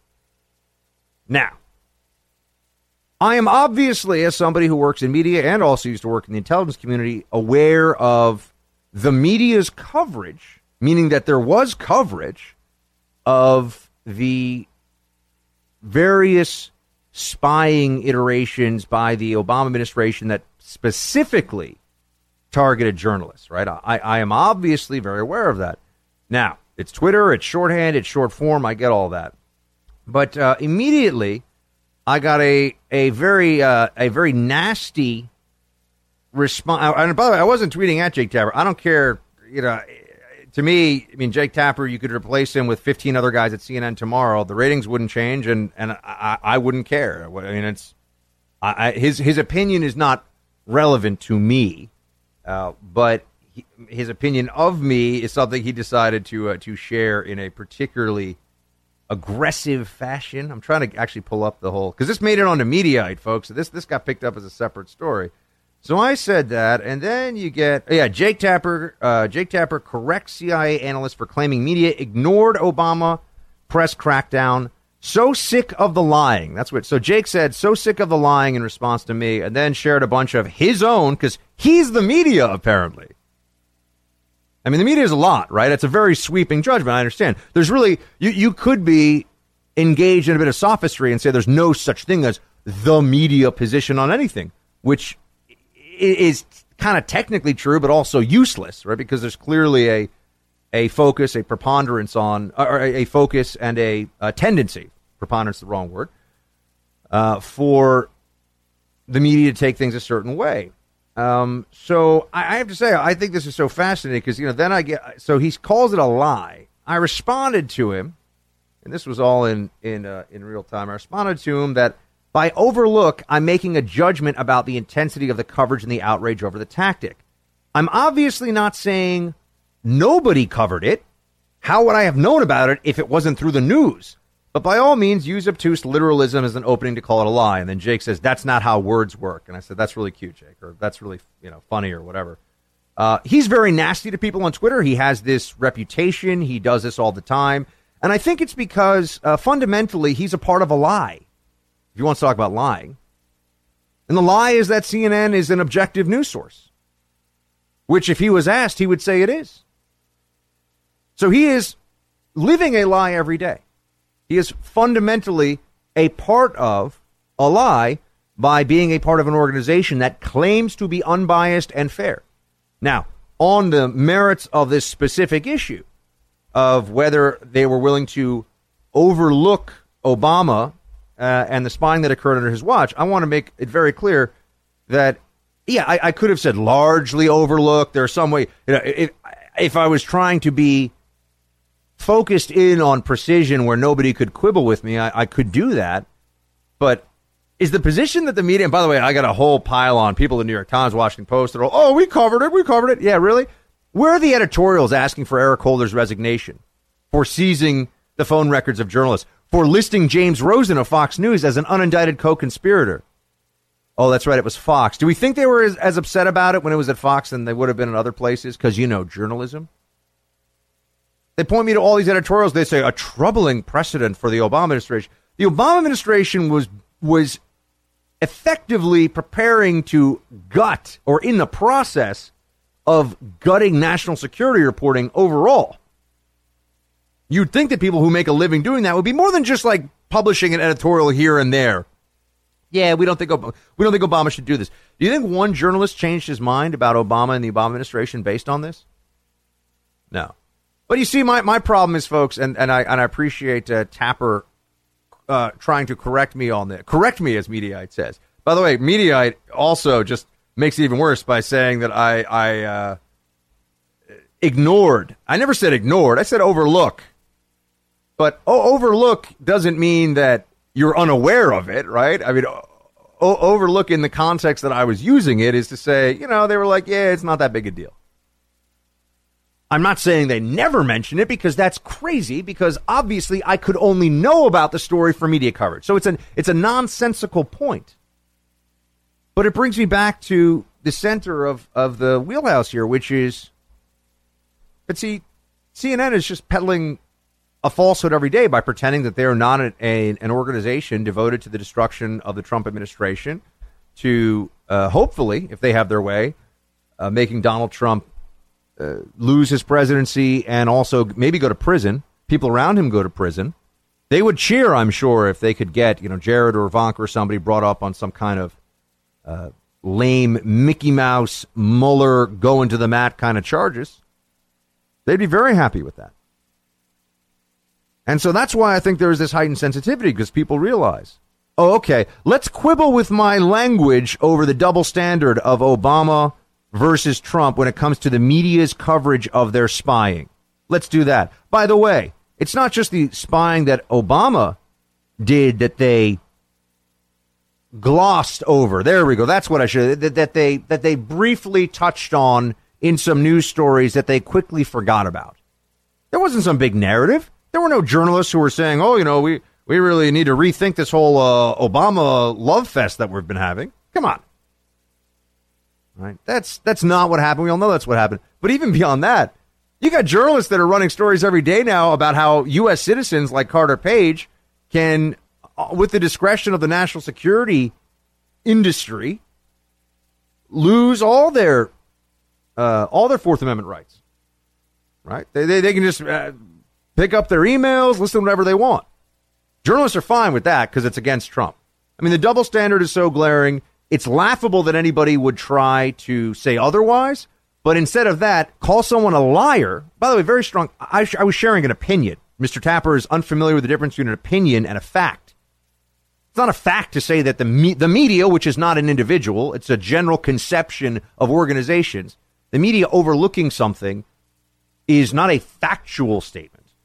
I didn't say they actually never covered it, but you'll notice that, that, that they'd rather play this game of well, we're the ones that are calling facts because Trump world is all full of lies. And also, I've actually never met Tapper, never spoken a word to him, don't don't know much about him. I know he's nasty to people on a regular basis on Twitter, and I can tell you kind of funny stories about how this is the way that he operates. Right? He he won't let things go. He and he demands retractions, demands retractions. Like, who do you think you are? Thinks he's very important. That much is clear. Very very full of himself. Uh, but on the on the the underlying substance here, and you know, as I said, this got different journalists were all way, and they're all dogpiling me. Oh, you're look at this article, look at this article. Yeah, yeah, idiots. I know that you wrote articles about the Obama spying. The point is, you were willing to move on past it and not make it a major issue because Obama. And I'm just saying that I doubt there'll be the same tendency with Trump and his administration and using national security powers to spy on journalists. This shouldn't be controversial, actually. This should be a pretty obvious thing to say but you get heat for it. Why? Because when you point out the double standard, they get upset. The same way when you call them fake news, they get upset because they do run with fake news. Oh, no, I'm sorry, you're right. Stormy Daniels, night after night after night, that's not fake news. Well, what is that? They're creating news out of a non news story. So, what, what do they want us to call that? Anyway, look, I mean, this is why I think some days, you know, just retreat to the woods, write some novels, nobody will read. Learn how to like trap some fish, you know, get like some some of those gloves and the, the thing you need to the mask and everything for the honey. You know, I mean, you gotta have honey, you gotta have sweetener. I'm not a, I'm not a barbarian, right? And live out in the woods, get some honey, just kind of keep it all going. You know, get an old record player because that just feels a little more old timey. Put on the Cat Stevens, let the cat purr. Some days, man, I just feel like that's the way to go. You know, this this whole trying trying to be out there fighting the fight. You know, taking it to, just just trying to spread spread knowledge and, and truth to the best of my ability. You know, you have days you're just like, man, should have been like a, you know, set up like a tiki bar somewhere real nice. You know, had some like live music that would play. I'm getting myself all excited here. I'm, some of you are probably going to send me recommendations. Move to this city, you can, or this town. You know, you can just hang out by the beach, just chill. One day it would be also be fun to just have a Twitter account that like is not like I have no professional involvement in in the media anymore, and I can actually just tell people what I think of them. That would be fun, and really tell them, like just say it, and not care. But I would get in trouble, and profanity is a problem, and you know stuff like that. Yeah, yeah, yeah. I know people will say, you know, Buck. Technically, you shouldn't call person that, even if they're a terrible CNN jerk. Uh, so you know, it is what it is. Um, anyway, uh, yes, I, I, this is why I just hate Twitter because it's it's useful to a point, but as a means of conversation, it's no no one's actually trying to engage. They're really just in, they're they're seeing who can come up with the sickest burn and who can create the biggest dog pile effect to silence you know the, the people that they don't like. And uh, I just find it uh, I find it childish, find it pretty annoying, and you know. Anyway, my, my last thing with uh, Tapper was when I when he said that Scooter Libby leaked the name of a covert CIA officer, and I'm like, I think he actually said agent because he doesn't know the difference between an agent and an officer. And uh, although don't quote me on that, oh my gosh, I could be wrong. Um, but I'm, I'm, willing to bet that was correct. And I'm just like, well, that's actually not what happened. But yes, it is. Blah blah blah blah blah. Okay, all right. You know, and uh, they got all the other CNN. They all come. They're all like a team, like a like a big. It's like a clown car of of well of clowns. the Clown News Network, and they all come after you and rah, rah, rah, yelling at you and stuff.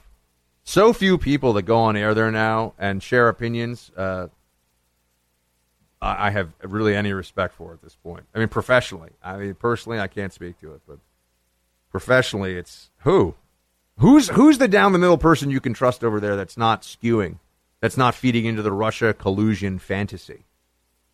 Anyway, some people just need a buck slap, whether they realize they got one or not. Uh, we'll be right back. When you're at work, your dogs, you know, they're they're cooped up all day inside. So when you get home, you, you want to let them burn off some energy you know, run around the yard a little bit, you know, jump around. Maybe you're going to throw a ball, play fetch. But if they start digging, you can have a problem under your hands because guess what? Digging can go under your fence. And you might have tried brick and wood, even concrete. But have you tried Dig Defense? It is a genius solution to the problem of pets digging under the fence. It extends the protection of your fence underground. No amount of digging is going to let your pet get out of the yard or let predators get in. Dig Defense comes in a bunch of different models and sizes. It is easy to install with a hammer and a pair of gloves. If you have pets digging under the fence, check out Dig Defense right now. Available online at Lowe's, Menards, Wayfair, and StopTheDig.com. Dig Defense is the solution to pets digging under the fence and getting out or letting predators in. StopTheDig.com.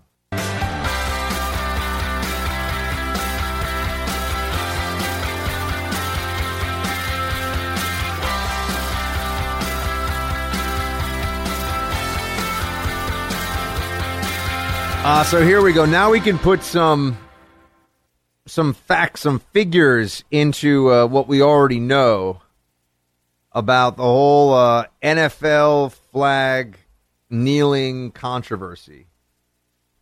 You have here that a majority of U.S. voters say that the National Football League players who kneel in protest are are, are not unpatriotic, this is according to a new poll. By a 58% to 35% margin, those surveyed in a Quinnipiac University poll voiced disagreement with the notion that players who during games uh, protest police shootings of unarmed black men are disrespectful of America. A majority of voters, 53%, also offered support for athletes' right to protest on their playing fields and courts, while 43% expressed opposition. Now, first of all, calling them unpatriotic is very strong. So I, I feel like the poll is automatically skewing uh, and, and making it likelier to get a certain outcome than to ask, do you agree with their choice to do it? To call them unpatriotic is to pass judgment on the individuals themselves.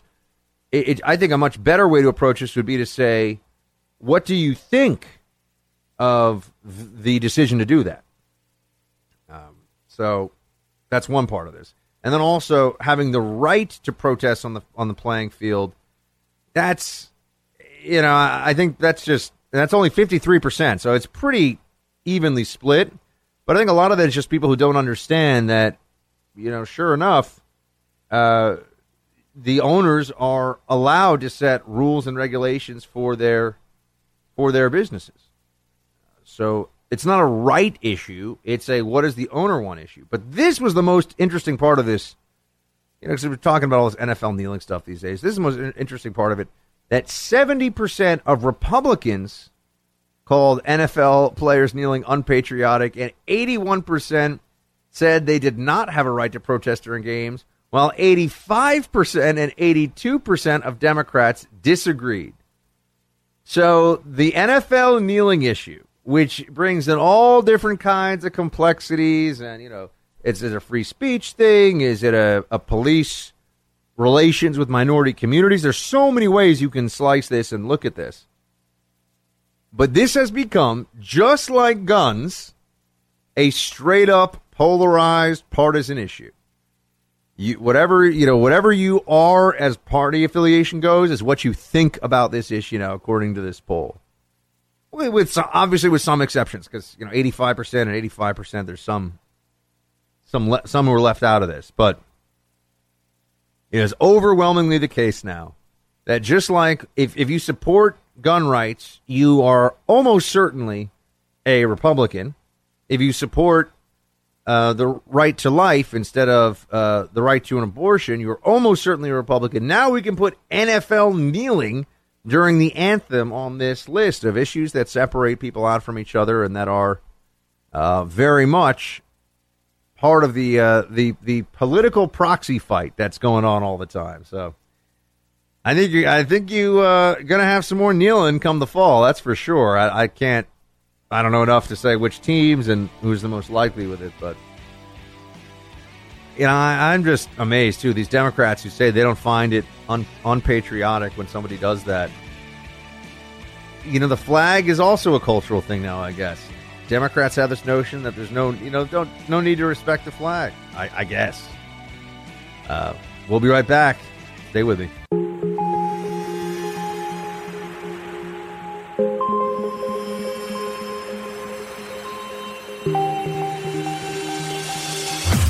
He's holding the line for America. Buck Sexton is back.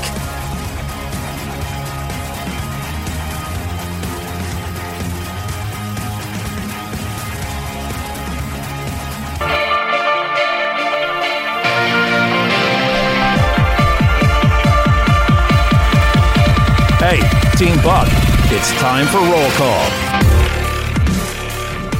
Roll call Friday. I think we're going to have a little extended session here in the Freedom Hut. We get into a little bit more of the roll call than we do on an average day. Although lately I've been trying to extend it uh, just because I enjoy doing it so much, because I like hearing from all of you. I suppose technically it is reading from all of you, but it's uh, certainly something that is that is fun to do. So, uh, with that in mind, let's get into it. Uh, we have. Hold on one second. Let's see we got here. It's it's coming up. It's coming. There we go. Lanny. Hey Buck. Uh, heart the show. Thank you, Lanny. Shields High from Arizona. Oh my God, you were talking about impersonations yesterday, and I swear you have the best I've ever heard. Uh, the best Alex Jones impersonation, that is, hands down. Enjoy your weekend with Miss Molly. Oh, by the way, it is pronounced, uh, pronounced gosh, Buck, speak English pronounced Lonnie, not Lanny. Okay, Lonnie, thank you so much. Lanny, thank you. You're obviously not a tool of the Bilderbergs and the Illuminati. Google it. Uh, so there you have it. David. Uh, by the way, I've realized that there you have it is my uh, is my latest and greatest uh, filler for when I can't get a segment to pop up as quickly as I want. Brian writes, I thought this was funny. High capacity magazines turn regular firearms into fully automatic weapons. Uh, and he's, it's a letter. Brian, I don't know who this letter is from, but it looks great. So I don't know. I can't, I can't, I literally can't read any of it, but clearly, fully, I don't know. I don't know what it says. That's all I got for you, buddy. Next up is Adam. Never wrestle with pigs. You both get dirty and the pig likes it. George Bernard Shaw. Yes, that's the full quote that I referenced in passing. Uh, so thank you very much, Adam, for that. I get uh, Domka with the next message here. Hello, Mdurka. How are you? Um, I'm good. Domka, what is Mdurka, and why are you writing it to me on Facebook? That would be the that would be the question that I want to pose to you straight away. And next up is Hannah. Um, by the way, if you want to be a part of roll call, facebook.com slash Buck Sexton. And uh, here we go. We have Hannah who writes, Hey man, love the show. Thanks for all you do. So, as I commission a Men of the Blaze calendar, uh, if I get this done, can we get you for an October surprise? Hmm? Also, I would GoFundMe Hillary's What Happened in your impression of her. I listen for the impressions. Millennial and Hillary are the best. Wow, thank you, Hannah. Uh, OSS, homie. Shields high. Great. Great to hear from you. I got the Hillary impersonation. It's so funny that people like it because I, I always think to myself, is anyone going to be mad at me because this doesn't actually sound at all like Hillary Clinton? But it it ca- as I say, it captures her essence in a way that I think very few other impersonators are able to. I think that there's there's a particular resonance with folks when they hear me do the Hillary impersonation because they're like, you know what? It doesn't sound like Hillary, but I know anyway that it is in fact Hillary. Uh, next up is Matt Buck. You've been lamenting the lack of proper email address for the show. Have you thought about having a contest for listeners for choose the address? I'd go for Bucktopia at an email address. As always, love the show. Shields high, Matt. That's actually a great idea.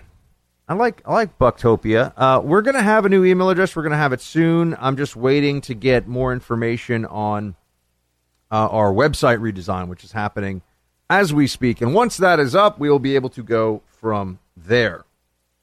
Uh, next up here, William. I know your generation needs to have your hero, but when you put it under the microscope, LeBron is just a distant second best from his Airness, Michael Jordan. I know that Michael has more uh, more rings. I know that, right? And I know that um, Jordan is an icon that is really timeless. But I got to say, LeBron, yeah, he's so dominant. So dominant. You know, what the truth is, guys, I don't watch enough basketball to have all that much of an informed opinion on this. LeBron has been to eight finals in a row. That's a very good point. That's Thank you for- impressive as heck, and Jordan never did that. But that's because Jordan left to play baseball. Just, just saying. There you go. Yeah, you know, I I was uh, last night. I was moving into my apartment and uh, down here, and I spent you know I spent some time, and, and I had to go out on the street in the neighborhood, and I walked, and I remember thinking, my gosh, I thought New York was loud. This city's crazy. Like it's so loud here. There's so much noise and commotion, so many things going on on the street. But sure enough, uh, what I didn't realize until I went out and saw the oceans of people running around everywhere with uh, red jerseys on is that the Capitals were in the Stanley Cup Finals. Did you know this, producer Mike? I was unaware of this, and I'm here in DC. I'm in the swamp. It Yeah. turns out a swamp team is in the is in the Stanley Cup Finals, and and in fact won. So everybody was was getting really uh, you know amped up over this. Obviously, all these people walking around these red Capitals jerseys in the street. I was looking for paper products I won't get into more specificity than that. It was kind of it was toward the, the later part of the evening. I was looking for paper products because, truth be told, when you move into a place, sometimes you forget things like I don't have paper products there. Uh, and I went into a a, uh Walgreens, and when I was in the Walgreens, it was wall to wall people in these red jerseys, and you know they were all um, excited about the Capitals. But my favorite thing was that there was a real commotion at one point by the coolers, and I could see what was going on. These guys were just looking around. This one guy goes, "You guys, oh no." They only have one kind of beer left, and it's O'Doul's. And the whole crowd's like, no! They all got so upset. Because there was a fair amount of drinking going on. And uh, pretty much every store within, I'd say, a 10 block radius of this downtown DC Stanley Cup party had uh, had been ransacked. I mean, people paid for it, but but they were out of booze, and so when the only thing they had left was O'Doul's, that did not sit well uh, with the folks who had assembled there. They were not they were not happy about it. Uh, next up here. Oh yeah, so that was my story about the Stanley Cup. I also thought it was a playoff game. I didn't realize it was a Stanley Cup Finals. So I need to become, well, better versed, I suppose, in DC based teams. Willie writes Buck, legal aliens can lose their citizenship when committing a felony. Once lost, they are classed as illegal aliens. Um, well, Willie, good to know. Thank you uh, very much for for the tip. I know if you're here on a visa, you can certainly be deported if you do anything bad. Uh, but is that you know, Mike? Can you check that? Can you you can really if you're a permanent resident, you can lose your citizenship. That's an interesting uh, thing to throw into the mix. Uh, that is something that might have escaped the Buck wisdom, such as it is. Here we go. Aries writes, "I'm sick and tired. Uh, I'm sick and tired of these stupid con- conservatives getting their butts kicked on TV as it concerns illegal immigration. The leftists always say that immigrants commit less crime than most of the native population, which is exactly true for every non-Islamic immigrant population in the world. However, close to 60% of illegal aliens are criminals." If an uneducated white male like me knows this, why don't more people speaking up for our movement know? Are they just brain lazy or stupid? Um, hmm. Interesting. All right, Aries. So Aries throwing out some. I, I, don't know if I've never seen that statistic before. So there you there you go, Aries. Uh, it's roll call. I, I just I read what the people say. Joseph, next up here. Here it's trying to get to your sponsor. Is it 9livesapparel.com? Okay uh, from Joe here. Joe, I'm sorry if my, my diction was insufficient here, which can often often be the case. It is nine line apparel.com. Nine line. Uh, because it's a specific reference to a nine line is, is, is when there uh, is a soldier who makes a medevac request for someone injured on the battlefield. So the, a nine line is to get somebody off the battlefield. Uh, and that's where Nine Line Apparel comes from. So think of it like nine, like the number nine, and line, like draw a line in the sand. Conservatives on one side, evil liberals on the other. Uh, well, I'm going to get into some more roll call, but you know what? Let me let me take a quick pause here, take a little beat, and uh, when we come back, we'll hear more of your thoughts, and we'll kick it off right for the weekend. So uh, stay with me.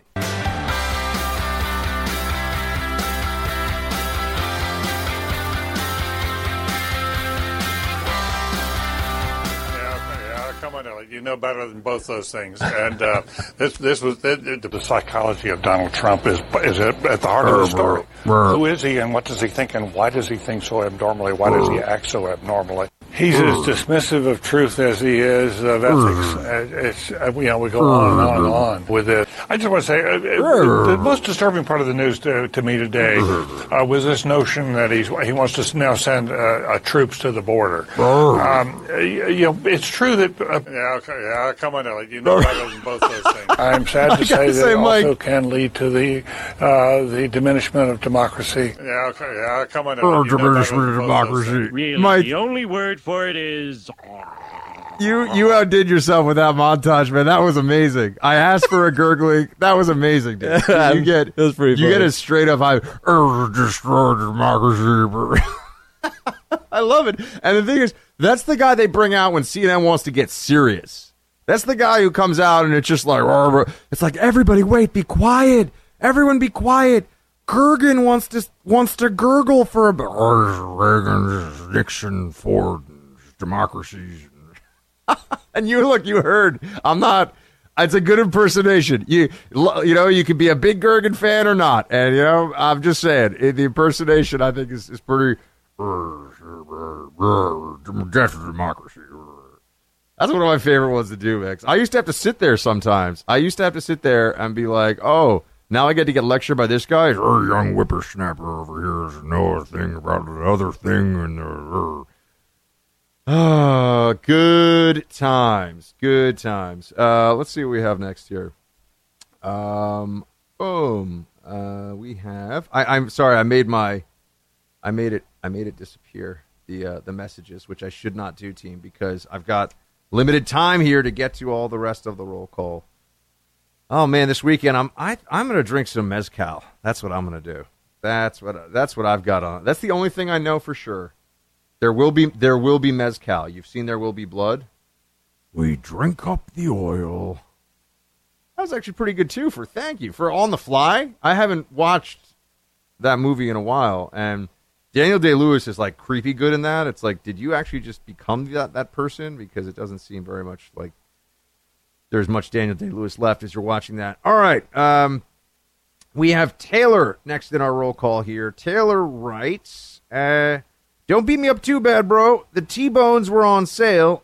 These stuffed portobello mushrooms, though, oh my. Look, I don't hate on vegetables when vegetables are used as either an accompaniment to or a vehicle for the ingestion of meat or cheese or dairy. So th- those are my rules. Veggies are great as long as there is meat and there's more meat than veggies. And veggies that are used so that you can either eat a form of cheese or any form of meat, that is a completely acceptable choice as well. As to your T-bone in this photo you've sent me, Taylor, instead of ribeye, I will say this: ribeye is very fatty. I know that it's fatty and it's delicious, but sometimes you want to mix it up. You know, steak is a steak. I'll go flank steak. I'll go ribeye. I'll go butcher cut steak. I, I like all of the above, long as you get a good sear on it and you cook that meat well and you you season it a bit, not too much, you know, just a little bit. And then I think you're then I think you're all good. Then I think you're good to go. So uh, thank you for sharing that with me, my friend. I would like to get to get some cooking going this weekend, but you know we'll see if that ends up happening. John, next up here, do you want to get someone from the Boy Scouts on? There are a ton of misconceptions about the changes recently. Mike, do we have something for the for the Boy Scout situation here? Maybe I, I mean, is there? We'll we'll talk about it. Maybe there's like a national Boy Scout expert, uh, or or troop leader or something. Whatever. We wouldn't want an expert. We want somebody part of the organization. But I'll give it some thought, my friend. I'm feeling very inclusive today. Uh, like salad minus the egg because I want it to be vegan inclusive. Bill writes, Hey, Buck, I've been seeing some news lately uh, about the guy that did the Las Vegas shooting regarding his motives, but I question the sources. The fact that we also haven't heard very much follow up on this gives me pause. What have you heard? Bill, great question. And the truth is, I have heard very little on this. I, I, don't have any outside sources or any particular insight into what happened in Las Vegas. All I can really say to you is um, I, I would like there to be more answers. I've said from the beginning, if you recall, if you've been listening to the show for a long time, that my expectation was that we would not find out really definitively what this guy's motive was. That there would never really come a time when we would be able to say to ourselves, um, okay, we 100% know what was going on here. So that that's where I am on that. Uh, next up here, Tom writes OSS. Can even remember where I was when you made the announcement you've been on air five days a week. Buck, seriously, wouldn't eating less vegetables be better for the planet? Killing and eating the animals that relentlessly murder our precious oxygen providing plants is the only way to be green. Don't these vegans care about the planet? Tom, I appreciate the sarcasm, and also uh, thank you for being with me from the very earliest days. It is a great honor and it is very much appreciated. And you're a good man. He spells Tom with an H. I've never, I've only seen that once before. It's with the guy from uh, Radiohead, lead singer. Radiohead Thom Yorke. does that too. That's right. Yeah, I know. I know some things about some stuff. That's going to be it for the Freedom Hut for today, my friends. Next week, I'll have a podcast up. Speaking of Freedom Hut, the Freedom Hut with Buck Sexton. So get ready for that one. This week, we got pushed for some other stuff. It will be up next week, and uh, that also means that you've got a great weekend ahead of you because I say so. See you all on Monday, or at least talk to you all Monday. Shield tie. The enigmatic U.S. president is dead. ISIS is attacking on multiple fronts, and the U.S. Special Forces call on a mercenary cyber warrior to stop the crisis. This is Anubis. An aging Marine sergeant and battle worn Army major face an enemy that turns the internet into a terrorist weapon and makes our existing concepts of security archaic. A catastrophe of biblical proportions is about to unfold. The new president is facing a ruthless, relentless caliphate, and our military and elected leaders have no means to stop it. The only real questions are when and where. This is Anubis. Today's headlines show us what is happening in the Middle East. Author Eric Anderson reveals the frightening possibilities that remain with This Is Anubis. Eric Anderson is a former undercover U.S. intelligence agent. His new novel from Dun Books is Anubis. That's A N U B I S. Available on Amazon.com or at dunbooks.com.